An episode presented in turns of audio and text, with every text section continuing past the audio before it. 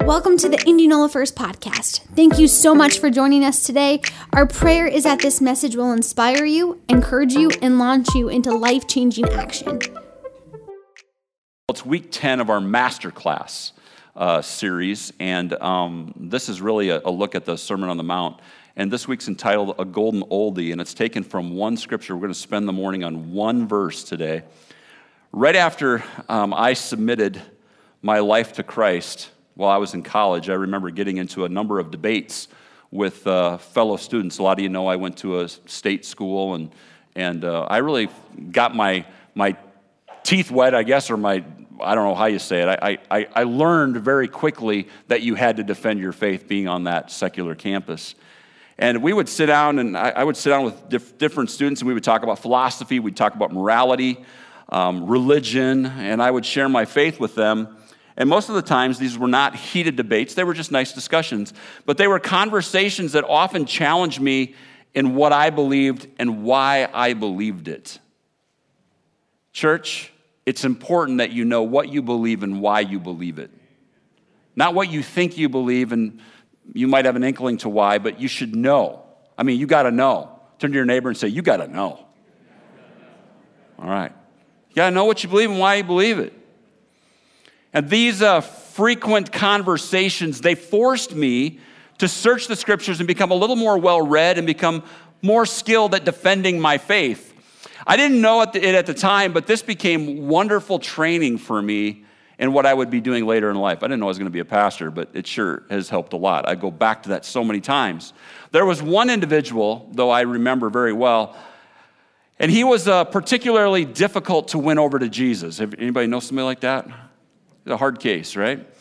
And I remember talking about how Jesus was truly the Son of God. And as proof of that, I talked about the profound influence he has had on even modern day culture. He has changed uh, culture for 2,000 years and he's still doing it. I mean, his teachings are still influencing people today. That was my proof, that was my point to him. And then I went on to say there are many things that non believers say and believe that are sourced in Jesus' teachings, and they don't even realize sometimes that they are using the wisdom and the very words of Christ. And I said, for example, the golden rule is taught everywhere and quoted by even those who are atheists. They don't know it, but they are actually quoting what Jesus said in his Sermon on the Mount. Matthew 7 12 says this So in everything, do to others what you would have them do to you. For this sums up the law and the prophets. I no more than got these words out of my mouth when the individual I was talking to said, um, You're wrong on that. How many like being told they're wrong? Everybody loves that, right? They said, He said, Jesus was quoting Confucius when he said that, and Confucius lived five centuries before Jesus. I didn't have really an answer, truthfully. I didn't know how much, uh, I didn't know much about Confucius, except that he was probably China's most famous philosopher. I didn't know that. I mean, this guy's argument stopped me in my tracks because I just didn't know. I had to admit that I had some studying to do. I had to go search it out myself. I didn't know if what he was saying was right or wrong. So I went to the library. For all you young people, that's the place that has a ton of books that everyone used to find out stuff before the internet. Just try going there sometimes. Interesting place, right?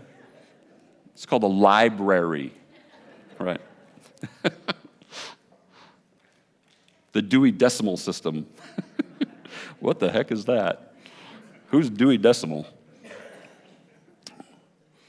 Um, so I spent some time in our library on the, on the, college campus looking up Confucius and some of the things he said.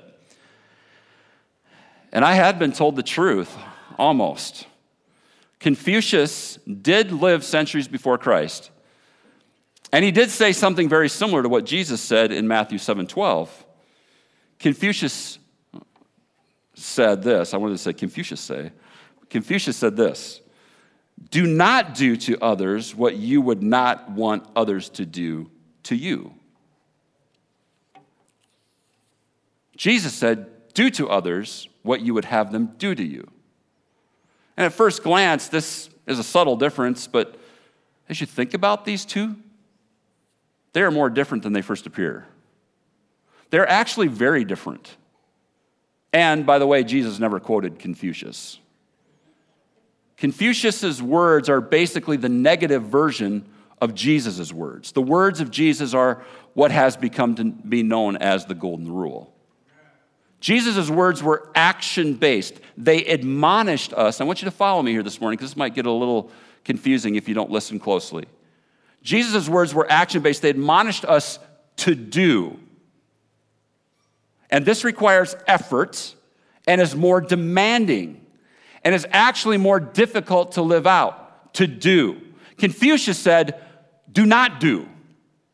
And this is less demanding because to not do something is to do nothing. This is thus much easier to fulfill than the words of Jesus, which require action. Are you following me this morning? So, after my studying this, I, I came to the conclusion that I was right to begin with. Of course, I went and told that individual that I was right and he was wrong because that was fun. The golden rule is sourced in Jesus Christ, not in Confucius. But at the same time, my desire to have good answers, it was renewed. When people ask tough questions or make strong statements that contradict our faith, we should be ready for them. And by the way, we don't have to be afraid of being proven wrong because the Bible is truth, and through uh, the leading of the Holy Spirit, we can not only know what the Word says, we can understand it. And he will even help us remember it and recall it as we are sharing with people. So, so what does this verse really mean, this Matthew 7 12? Is it as straightforward as it seems, or is there something more to it? What is Jesus telling us here? Maybe to help us answer these questions, we should look at the second half of the verse first. It says, For this is the law and the prophets. In other words, what Jesus just said previous to this sums up all of the law and the prophets. I want to ask you a question. Have you read the book of Exodus and Leviticus and Numbers and Deuteronomy? Anybody read those? Raise your hand tall if you've read them. Be, be proud of that. That's, that's not easy reading. These are the books of the Bible that contain the Mosaic Law. These are also the books that most people get bogged down in when they try reading through the Bible in a year. The law is detailed it's laborious to read sometimes, and it's hard to understand. You're like, what? Why am I reading this? You know, this is a lot. Have you ever been stuck in the Old Testament in those first five books? I mean, come on, right? It's hard, right? It's a lot to take in. It's the law. It's the law. But Jesus takes all that, all that, all, all of the law, and, and, and what the prophets taught, he takes all of it together and he sums it up in one verse. This is the profound thing about Jesus Christ. He was such an amazing teacher, he could do that. I mean, yeah, we say he's, he, he was God, so he, obviously he could do that, right? But remember that when Jesus came to the earth, he emptied himself of divinity. Doesn't mean that he wasn't God anymore. He just chose not to operate in his superpower God powers. Okay, does that make sense? He left those on the table and he became a man. He became a human being and he operated in a way that we too could operate. He was an example for us. He was an amazing teacher, profound, and he said things. Again, not tapping into his secret Jesus, God of the universe powers. He left that on the table. He chose not to tap into that so he could be an example to us. And he just taught us and in one verse, summed all of Leviticus and Exodus and Deuteronomy and Numbers. He summed it all up in one verse? Yeah. That's how profound of a teacher he was. This golden oldie, the golden rule, it says it all. And we've been studying this for weeks, guys. The nine Beatitudes, they are all but impossible to live out. But Jesus helps us do it. Anger towards others as defined by Christ is as the sin of murder, then it's impossible to be a murderer because we've all been angry at someone a little bit out of control, right? We've all said things we shouldn't have said. We've been angry. Jesus says that's a murderer. Impossible to live your life without being a murderer, except Jesus helps us do it. Adultery, as defined by Christ, is not only the physical act, but it is committed by anyone who has lust in their heart. We went over these things. Impossible to avoid completely. It means everyone is an adulterer on some level. How do we do that? How do we live and not be an adulterer? It's impossible, but Jesus. But Jesus. Marriage vows to be the perfect husband or wife and to never even falter in regards to our wedding vows. It's not possible. Turn to your spouse right now, if you're sitting by them, and say, You're amazing, but you ain't perfect. right? It's impossible. But Jesus, getting revenge on those who hurt you, getting slapped on the cheek, and instead of going with the eye and an eye, eye for an eye mentality, you simply offer him the other cheek to slap. Who can really do that all the time? I can't. I don't know of anybody who can all the time, in every situation. I think that's impossible, except Jesus can help you do it. doing all of our good deeds in secret, giving to the needy, praying, fasting. How can we possibly accomplish doing these things perfectly, doing them right, always having the right heart when we do them? We can't, but Jesus. But Jesus. He allows us to do these things, He helps us. How do we live our lives in complete trust of God, not falling into worry or having this about having this or that? Always seeking His kingdom first. We can try, but we will fail, except Jesus helps us do it. Judging, as we are obviously expected to do. We talked about that last week. Don't judge. We're supposed to judge on some level. We have to. You can't live your lives without judging. And to not judge is to defy scripture that says rebuke your brother or sister. We talked all about that last week. But just don't be judgmental in our judgments make judgments out of love, right? How do we do that? How do we make those judgments and do it in love and never cross over into that area of being judgmental where it becomes wrong? It's impossible. We're going to fall into that sometimes. And I don't know if we can ever do it perfectly. I don't think we can apart from Jesus, but Jesus. You see, He fulfills the law. We can't do it. We might be able to accomplish the letter of the law, but to accomplish the spirit of the law is absolutely impossible for humans to do. But Jesus. But Jesus. Jesus always moved past the letter of the law and took his listeners to the spirit of intent behind that law, which basically made it possible to live up to any of it, impossible to live up to any of it, except through him. Through him you can do all things. What did he say in Matthew 7 12? All that the law and the prophets said, they're wrapped up in this. And I'll read 712 again in the NASB. In everything, therefore, treat people the same way you want them to treat you, for this is the law and the prophets. Let's look at it in the message version. He says, Here is a simple rule of thumb guide for behavior. Hmm, that's nice and easy, isn't it? Ask yourself what you want people to do for you, then grab the initiative and do it for them. Add up God's law and prophets, and this is what you get. I've said it over and over in this series that Jesus was the fulfillment of the law, the old covenant. He didn't abolish it, he fulfilled it by supplying the missing ingredient love. Love is what takes us past merely following the letter of the law and gives us the desire to go deeper and live according to the spirit of the law. And, guys, this is to say that we are able to achieve the holy standard by which God the Father judges us, uh, not in and of ourselves, but through Jesus Christ. We need Him to fulfill that. This is why an addict who, who tries to quit will fail most of the time. They may get to a place where they are managing their addiction, or they may even develop the discipline and create the boundaries that it takes to live a clean life, but they will always be one bad decision away from bondage. But take that same addict and move them beyond simply developing the discipline it takes to quit using, apply the love that Jesus has for them, and they can be delivered completely. Church, I want to tell you something. I believe in total and complete deliverance. I totally believe in it. You're looking at somebody who was an alcoholic at one time in his life. I drank every single day. I smoked a pack a day, and somebody, well, I smoked two packs. Well, I'm not in a contest, but I was addicted.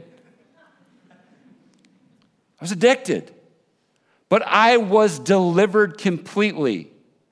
I don't want a cigarette. And if you are someone who has come to Christ and you're still smoking, I'm not picking on you. I'm not saying you have to be just like me. I know people are different and things are different. I get all that. But I want you to understand that deliverance is possible. I can walk into a bar and not drink. I can be around alcohol and not even have the thought of drinking. I can be around people who smoke. I can smell it, and I, I, I don't want it. It actually it is the opposite for me. Jesus Christ can totally deliver you. And the second you stop believing that, like you have to somehow, well, it's going to take about five years for me to quit, um, to maybe 10. I, am a lifelong, al- we say all these things. I'm, I'm, I'm an alcoholic. Hi, my name is so and so, and I'm an alcoholic. Do you think I should say that because I used to be one? I've been delivered. There's nothing in me that wants that. Not, not anything. And again, I'm not picking on you if you have a beer now and then. I'm not trying to, to be all judgmental here and get in your face about that. Don't, don't take what I'm saying and, and, and apply it awkwardly or wrongly to your life. I'm, I'm not doing that this morning. I'm just, I just want you to understand deliverance can happen. We have been set free from the power of sin, church. That's what the love of Christ can do. That's the power of the new covenant. Not just following the rules and trying in our own efforts to be good enough, but letting the love of Jesus be applied to our life in a way that just sets us free completely. Man, I don't want to be in bondage to anything.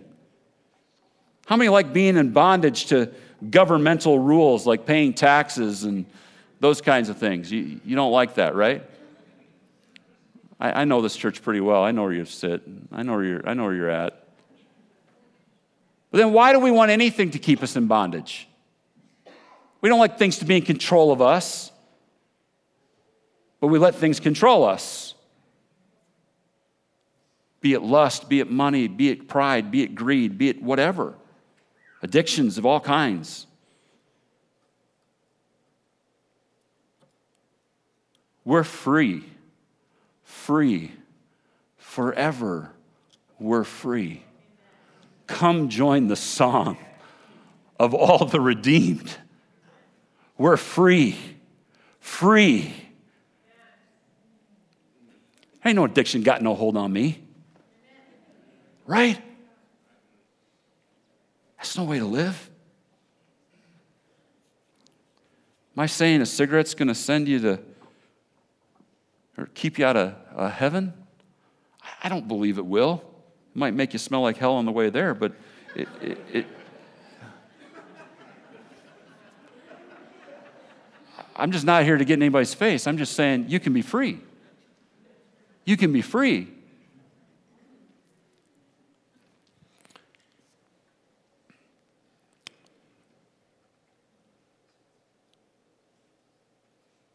A person can live up to the letter of the law and one can be incredibly disciplined and follow it to a T, but I, I want to live in the freedom of the new covenant.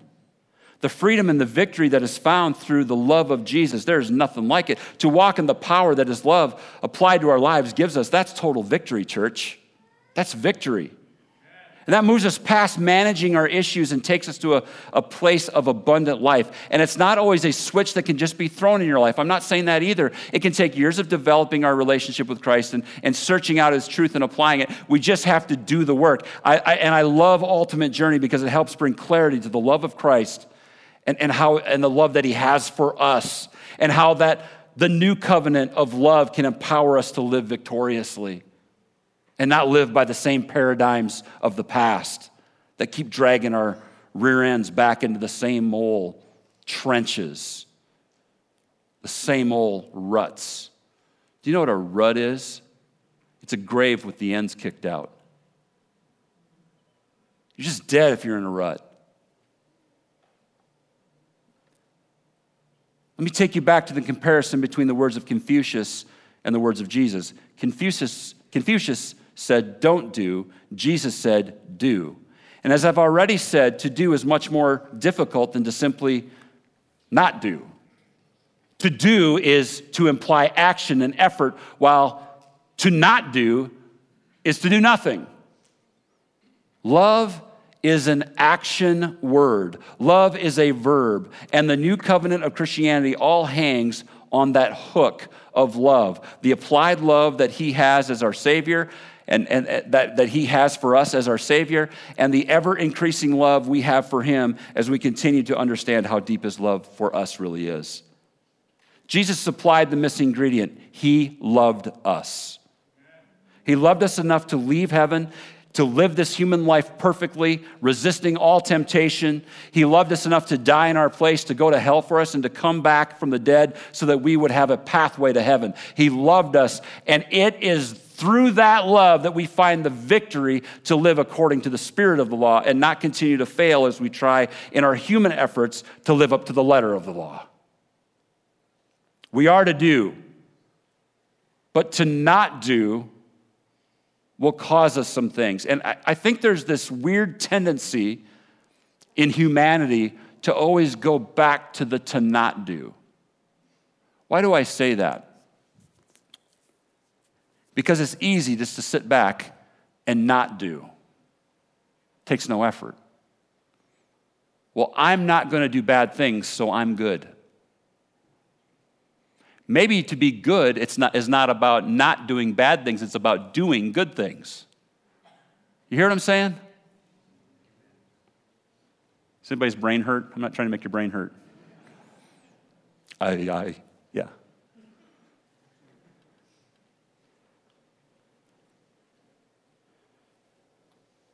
We are to do, but to not do, to live that way, Number one, it will cause you to live a life of avoiding conflict. Not doing will keep you out of conflict's path. And I get it, it's a lot easier to just avoid those conflicts, right? How many in here just love conflict? Besides you. I, I knew you were going to do that. Eric don't struggle with this too much. And I don't necessarily either. Anybody who's choleric probably doesn't because we don't avoid conflict. Sometimes, though, Eric, we look for it and we shouldn't. But there's many who avoid it, try to avoid it at all costs. If I just go about my business and lay low, fly under the radar, so to speak, my faith doesn't need to be known by everyone. It just, it, that just puts a target on me. I'm going to fly low and I'm not going to have any of this conflict. If you witness at your workplace, if you witness at school, if you talk about Jesus to your family members, there's going to be some conflict. Just the way it is. There's going to be some pushback. And there's scriptures to back this up. 2 Timothy 3 12 through 13 says, Yes, and everyone who wants to live a godly life in Christ Jesus will suffer persecution. You didn't know you signed up for that, did you? When you accepted Christ, did the, did the evangelist or the pastor say, accept Jesus Christ as your personal Savior, and you're guaranteed a lot of persecution in this life? And you ran to the altar, yes, I want that. They forgot to tell us that part, didn't they? They'll suffer persecution, verse 13, but evil people and impostors will flourish. They will deceive others and will them, them they themselves be deceived. Here's the deal if you are not um, if, if you're just living in that place of not doing, of, of backing away, of not living your Christianity out, Jesus said, do unto others, not not do unto others. To step back and to not do is to really just hide from conflict. That's what's going to happen. Avoid it. And you're deceiving yourself. I think verse 13 is talking about evil people. I think he's talking about those people who do that. They're imposters. They'll flourish, they'll, they'll, they'll have no conflict. That's great. But you know what? They will deceive others, and they themselves will be deceived. If you think you can just hide away and be a secret Christian by not doing, then you probably don't fall into the category of being, well, then you, you, fall, you probably um, fall into the category of being deceived by yourself. Christians do. And this doesn't mean that you have to go around and be fanatical about your faith. I'm not talking about that. We are also called to have wisdom as we live our lives before God. But our faith in Jesus will always push us to action. And that action will provide a certain amount of conflict in our lives. God won't allow more than we can handle, and we can, we can hang our hat on that. But silencing our faith to avoid conflict is not optional, church. You can't just skate through. You're either in the game or you're not in the game. There's no sitting on the bench and letting other people deal with the, the hardships that come with conflict. You can't avoid it. Pastor Barry, you're so encouraging today. And again, we don't have to go looking for conflict. I'm not saying that. We should, but, but we shouldn't avoid it. Conflict is resistance, and it's resistance that makes us stronger. That's how it works for weightlifters, and that's how our faith muscles are built, church. Through resistance. Strengthens us. James 1 2 through 4 says this Dear brothers and sisters, when troubles of any kind, conflict, persecution, resistance. When troubles of any kind come your way, consider it an opportunity for great joy. For you know that when your faith is tested, your endurance has a chance to grow. So let it grow, for when your endurance is fully developed, you will be perfect and complete, needing nothing.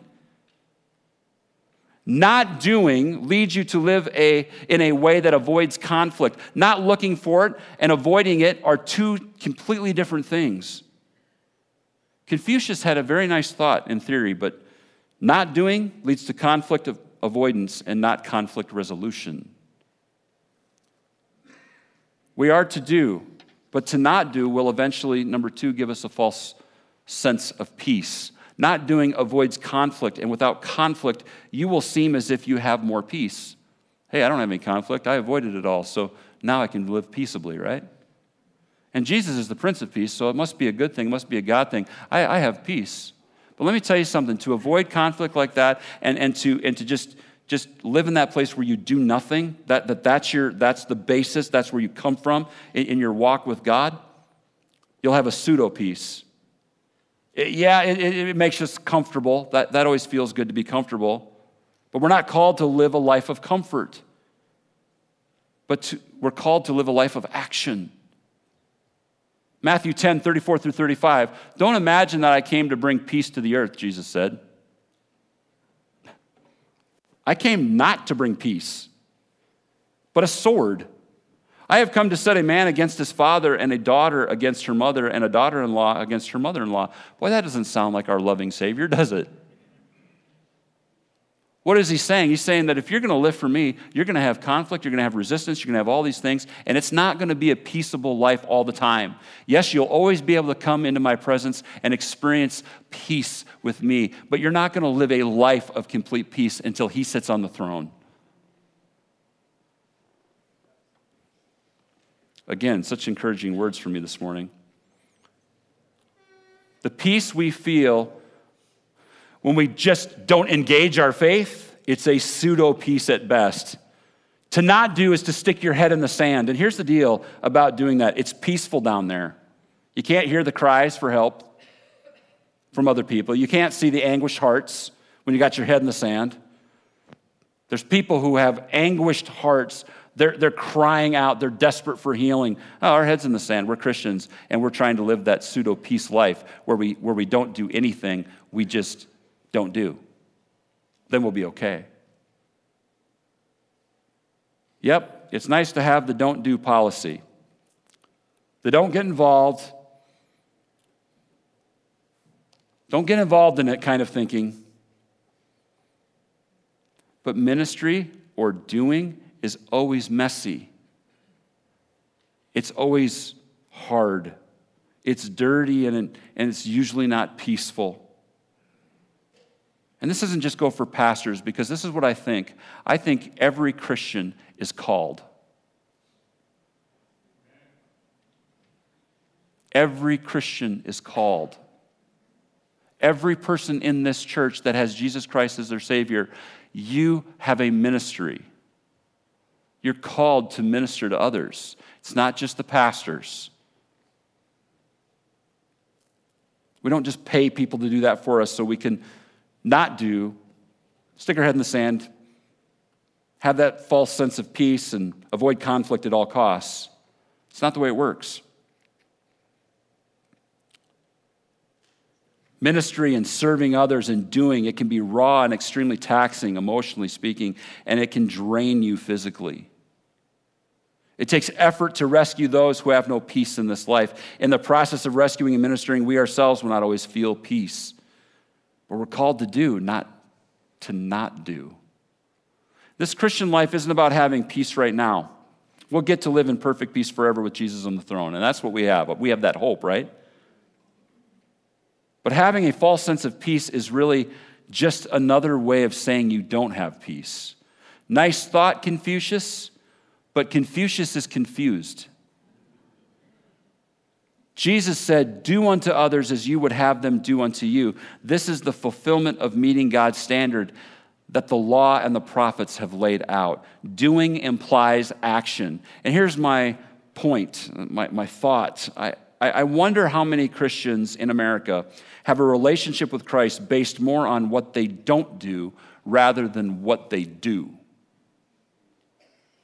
Man sourced religion is always about the letter of the law and not about the spirit of intent behind that law. It's most often about what we should not be doing and avoids focusing on what we should be doing. This is precisely the reason that man sourced religion will always tilt towards and drag you into legalism.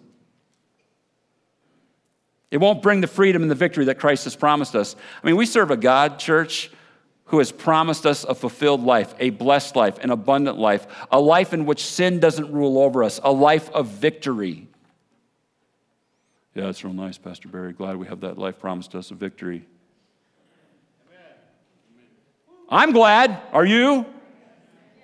He promises us a life of victory, a life that moves us from glory to glory in Him, a life where healing and wholeness are ours. A life where our needs are met according to his riches and glory. A life in which we are protected and provided for. A life in which we don't have to fear anything. A life of hope. We have that. We get that when we accept Jesus Christ. It's a wonderful thing. And this one phrase, do to others what you would have them do to you, takes you past the legalistic letter of the law and moves you to living out the spirit of the law, which again is the original intent behind the law. It takes you to that place. When you apply this principle of treating others like you want to be treated, doing to them what you want done to you, it affects every area of your life. Sit and meditate on it this week, church. You'll be shocked at how many things that that applies to. I think about business practices. Do unto others what you want people to do to you. Well, I fudge in business here and I fudge in business there because I work hard and I deserve it and I've justified it why I can take advantage of this person just even a little bit or this person a little bit. I justified that, so it's okay. I, I got it worked out in my head. It's okay. Do you want other people to do that to you?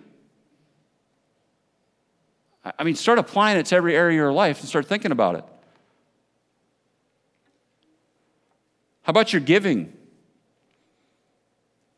You're part of a cooperative fellowship by being a part of this church. Do you ride on the coattails of those who finance this place? Or those who put the effort into the ministry with their hand labor or their giving of their talents or does what happened in this place for all those things, financial, or people who give financially, people who give talent wise, and people who give uh, uh, physical labor, people who give all sorts of things, give their emotional energy sometimes to this place. This ministry, this church, that's, that's all of us. Do you ride on the coattails of all those giving, or do you do your part? Ask this question if everyone gave like you in all those areas, not just talking financial, if everyone gave like you, would this church be able to do more or less? Is that an honest question? Am I just making you mad? How about your marriage or other relationships? Are you selfish in having to have your needs met? I need my needs met. I have a need and it needs to be met by those I'm in relationship with or those I'm married to or whatever relationship, kind of relationship you're talking about? Or are you always concerned with your spouse's needs or everyone else's needs? Do you put their needs above your own like the Bible tells us to? Do unto others as you would have them do unto you. Are you thinking of others like you would want them to think of you?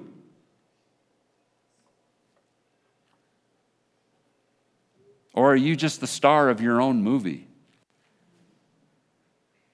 And everybody else has to bow to your stardom.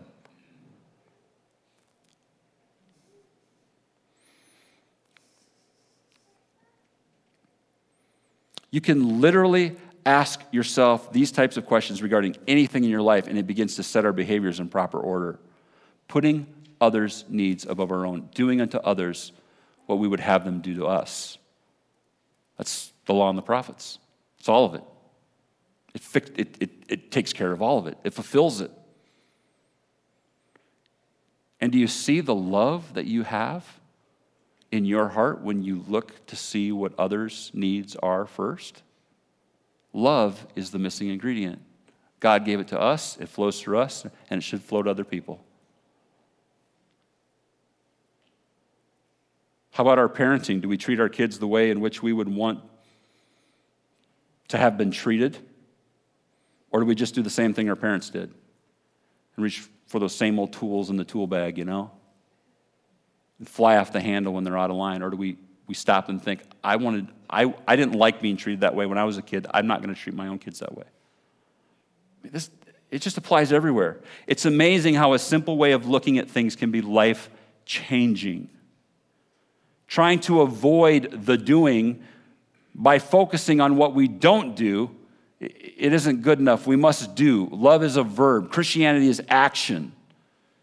It's what it's all about. And I, I, I don't think that Jesus was trying to, um, I don't think when he said this, he was trying to undo what Confucius said. That's not my point. But man's wisdom, which would include Confucius's philosophies, man's wisdom, which would include religion and every man made way of getting to heaven. Man's wisdom uh, would include all of our self efforts in trying to fulfill the letter of the law by just being good and following all the rules. And, and Jesus just says, Man, I poured out my love on you. If you would just receive that, understand it, let it sink in, let it flow through you. All the law on the prophets, it isn't abolished, it's fulfilled in me. It's fulfilled in me, Jesus says.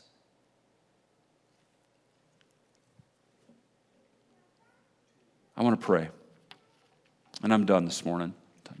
Ended early. Has this sunk into anybody this morning? To do is the question. What do I need to be doing? The question shouldn't be, what do I need to not do when it comes to the foundation of where we live our Christian life from? One breeds legalism, the other breeds life. God, we know this morning that we can't earn our salvation by doing. It's not what I talked about today. It's not what I meant for anybody to think. We know salvation is by faith, not by works. But we also know that true salvation in Christ will always push us into action. We know your word says that faith without works is dead. Help us not fall into the trap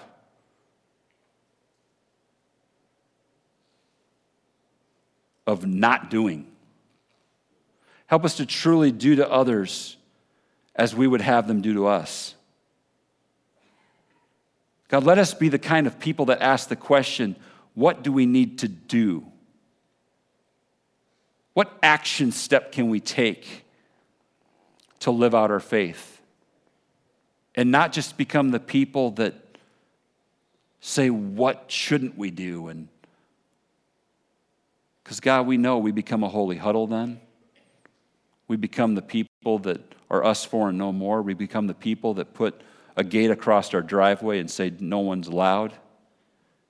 We become the people who hide from the world just to try to avoid all conflict and, and, and live that, that pseudo peace life.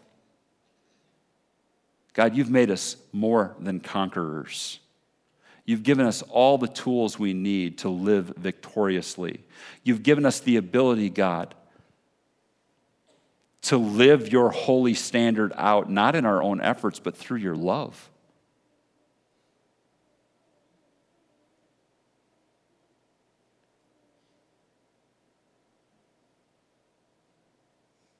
God, that needs to be a revelation to some of us today.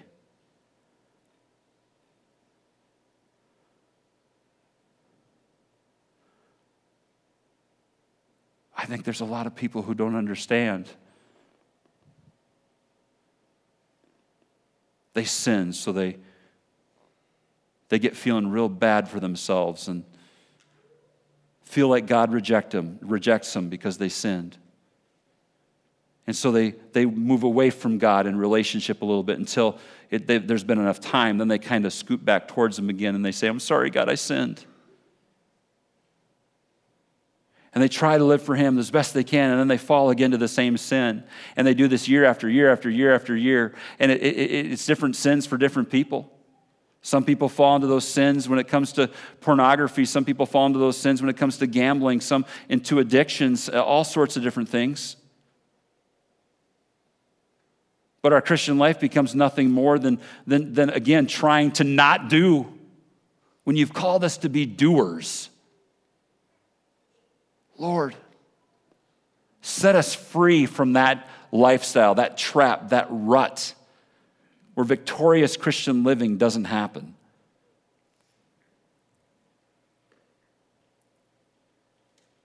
We're free, free, forever we're free.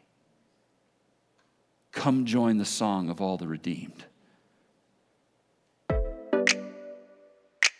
Thanks for being a part of the Indianola First podcast. Join us next week to stay updated on our latest messages.